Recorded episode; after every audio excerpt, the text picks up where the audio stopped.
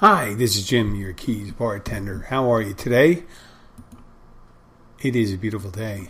It started out kind of ugly. We had a horrific traffic jam. A little further south in Key Largo. It was adding an for to go two miles you needed to at least for this part if you came in top of stretch it probably would have taken you two hours but to go two miles it was about an hour and a half so but that changed with time. There hasn't been an accident enough to shut it down for 24 hours, but it did close the schools today. Car accident closes sto- uh, schools today. Yep, there's no alternate routes. There's no better demonstration of the fact of our single ingress and egress. And a lot of times where uh, these things occurs, you know, it's not up to us. You know, if it's down in Key West, then you have the people leaving Key West and coming in that are interrupted. But when it's at the top, everyone that comes into Keys, practically everyone, unless they're only doing business in the first six, seven miles, is affected. So, I know. Big problems here in Paradise, I guess. The rest of the country, a lot of different parts of the country, we're dealing with icy roads, snow, no electricity, no water. So the modern conveniences we have now are have made us accustomed or unaccustomed to hardships where people were used to not having fresh water at their hand, you know, at their access, having to boil the water. I don't know if they boiled the water before because you didn't have to boil the water because it wasn't polluted right? Nowadays, we got boil water orders because you have sewage running near water supply and all those things. So it's uh, yeah different. Then they did the the big thing down here used to be in in the Florida Keys, and that's when I first came down. Was everyone was using septic systems, and it was mandated. I think it was in EPA regulation or something uh, similar to that, where they had to do waste treatment because the number of people down here, and that it was to protect the environment and all these things. So it took for years, and it's still people are still getting hooked up, at least in the upper keys. And Amarada, they're they're partially way through the process there with getting hooked to it, and this was over gosh, it, it had to start a couple years before I was here because when I first got here, down the bike path, there was for several years the bike path that runs alongside the US 1 that runs the length of the Keys was eh, on this uh, bike path they were they were digging out uh, conduits area in the ground in the coral for conduits and was coral dust all over the place and coral is a living creature, so it's a protein. And a lot of people are allergic to foreign proteins. So that was that was hell for a lot of people down here. All the coral dust. There's still a lot of coral dust here because they use pulverized coral for rock and decorative landscaping and things like that. So there. Oh, I got to talk about something down here it's a good thing and it's a bad thing.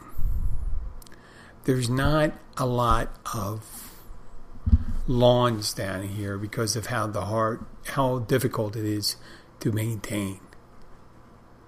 There's a lot of very little topsoil, a lot of coral. I keep kind of a well managed green space. I don't I don't use a shit. I don't use any uh, fertilizer on it to keep the um, grass green. I keep the native, whatever native foliage, foliage there, but I try to keep it under two inches so it's a carpet of green. But what people have been doing down here is putting astroturf on the front of their lawns. Astroturf is the vinyl plastic covering that people used to use on their furniture. So yeah, astroturf on lawns, and I see it on Facebook people say, "Oh, I want to have a, astroturf." Ah, we'll see. We'll see how that works out. Is it good? Is it bad? It's better than putting fertilizer on on grass. I'll be back in a couple minutes. What were we talking about just recently? AstroTurf. Yes. So I guess that's boating of things to come. People want to look at grass, but they don't want to take care of it, so they're going to put put in carpeting in front of their house. I guess it's a lot like decorative concrete or anything like that. I just I don't think it's a really great idea.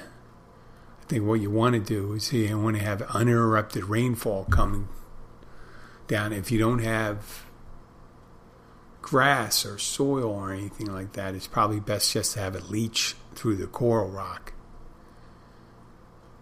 And you know, better for the environment. But I guess the run I guess it runs off no matter what. It just aesthetically it's kind of like a boob job on your house, isn't it? Or a facelift. Put an artificial turf down. I mean, are they going to start putting fake trees in front of their house too? Fake, fake plants. People use fake plants in their houses. A lot of people, when they're staging their real estate properties or featuring some people bring their own uh, fake plants I don't get the idea behind it. It's a plant or is it a plant? You know, I want the beauty of the plant, but I want any of the stress or any of the benefits of it doing the photosynthesis in the house. You know, cleaning up the air, eating the carbon dioxide. Fake plants, fake trees, fake grass. When you're going to have eventually have an artificial family, which I'm not necessarily against because they may be much less, uh, I guess, abusers to the local environment. Right? If you had an artificial family, you have artificial turf, you have an artificial tree, might as well have in your artificial house have an artificial family. You know, you, you power them up with solar power. Who knows? Got a lot. That's what we got a lot down here. Solar. We don't see as much. Some people are getting solar down here, but it's it's nowhere near what you see when you fly over places like Germany. I know Florida, Sunshine State. You don't see a shitload of solar homes. There's initiatives out here. There's certainly marketing to have solar. We we have a a troublesome nuclear reactor just to the north of us, Turkey Point, that's always having safety violations and screw ups. Um, just recently, I think uh, they were supposedly had supposedly had to put a new water pump in one of the reactor cores or whatever, whatever, and whoever did the installation put it in the wrong reactor. Yep. Yeah, Turkey Point's. I think Turkey Point's just an old, old reactor, an old old reactor. That's you, you really don't want to see that. You have like an old old house. It's an old old bicycle. Oh, if you check the chain and the seat and the frame, I'm sure it'll be fine. But an old old reactor. You know, that's one of the things you think. Well, we should phase it out, and then you think, well, what are we going to replace the power with? Hmm. Do we have to build another reactor? Because eventually that one will get old too. So people don't talk about. It. They talk about brand new reactors and things like that, but they don't talk about them when they get old.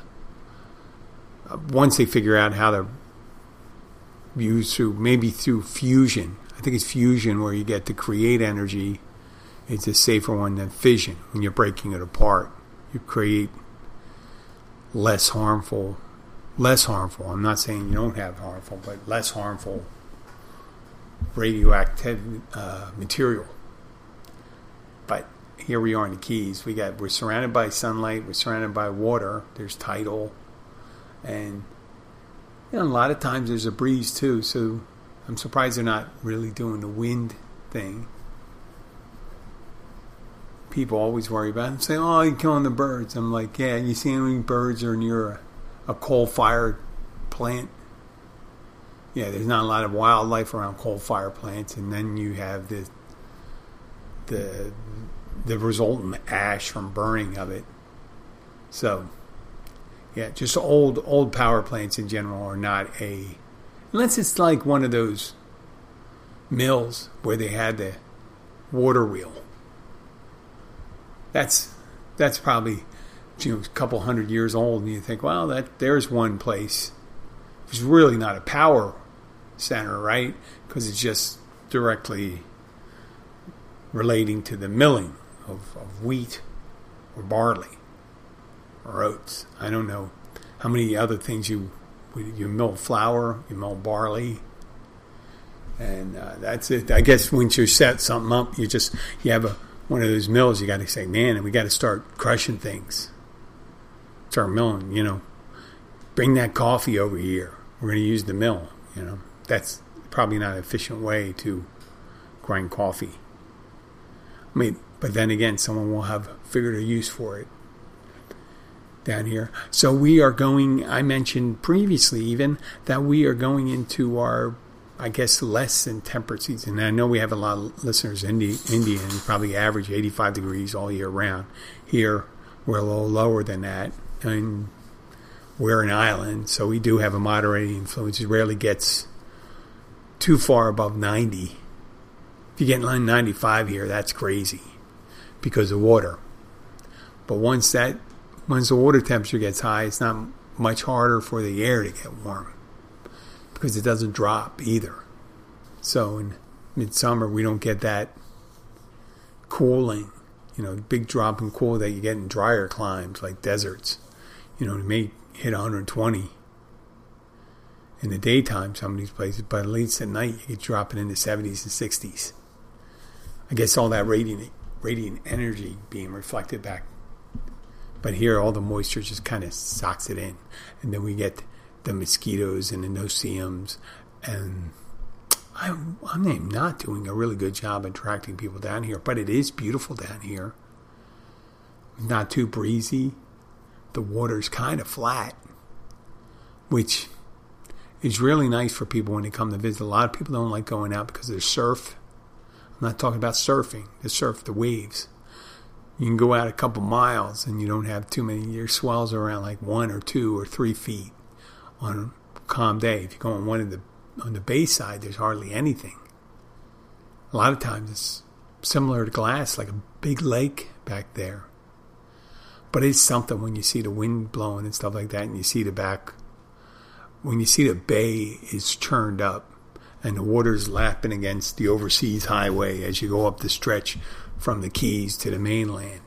That's when you really see, wow, there must some, be some really bad shit going on on the you know coast.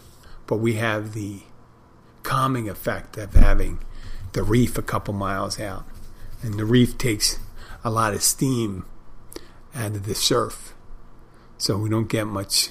We don't get a real big surf coming in. You get a couple waves. You don't get like the waves you get it in Miami or obviously the big waves on the west coast, which is totally different.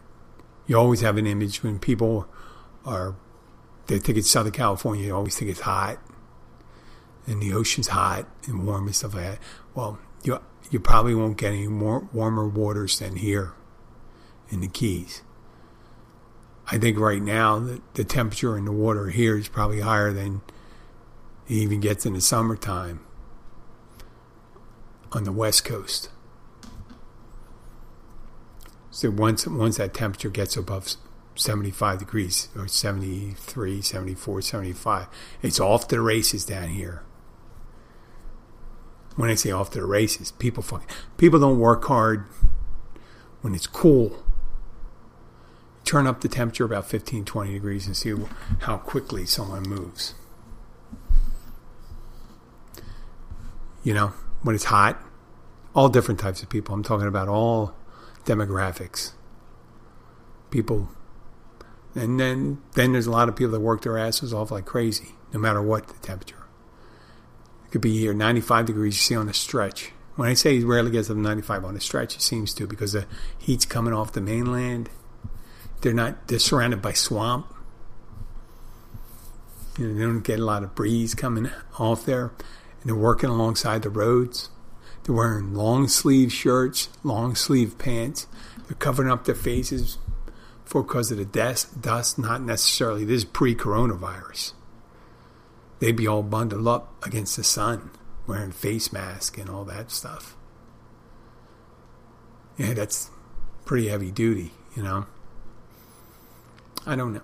I don't know how they do it. I guess I would have to do it if I was out in the sun. I worked a couple days, a couple more than a couple days in the hot sun, but down here, or like any place, you got to be covered up. I'm going to take a little right break right now. I'll be right back. Put on little music. Let me pause this.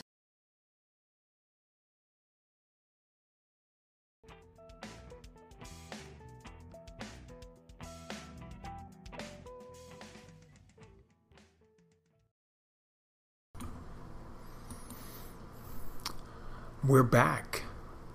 I've been experimenting with shorter shows. I wanted to thank some of our listeners, especially for some reason, there's a huge influx of listeners from India. Uh, I wonder, I know English is already a uh, major form of communicating, a language for communicating, since you have so many languages in India. I guess that's one of the things like you can agree on. It's like a family over here. I mean, I talk about meat and stuff like that a lot, but if, you know, dad may want steak the wife may want shrimp. You know, they got to settle on something in the middle, and that'd be chicken.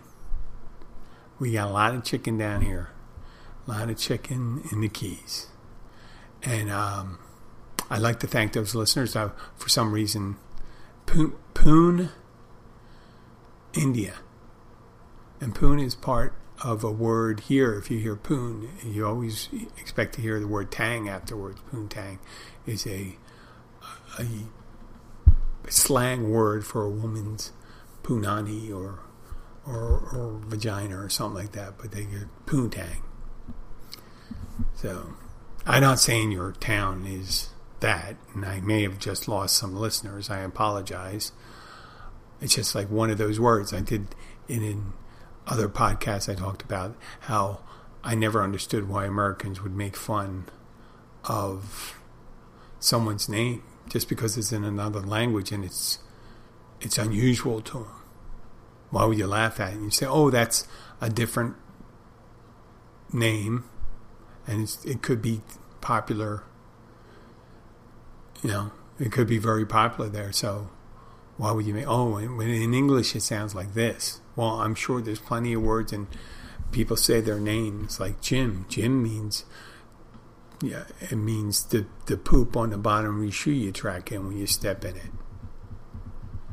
You know, it could mean that in Urdu or Mandarin or Armenian. So why would you laugh at someone else's name?